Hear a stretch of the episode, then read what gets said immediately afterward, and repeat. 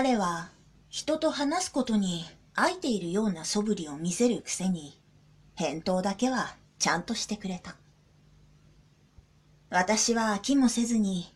彼の手が刻んでいく線の数々を瞳に映しては、思い出したように短い言葉を投げつけた。決して次に続くことはないぶつ切りの言葉たちが沈黙のうちに降り積もっていった。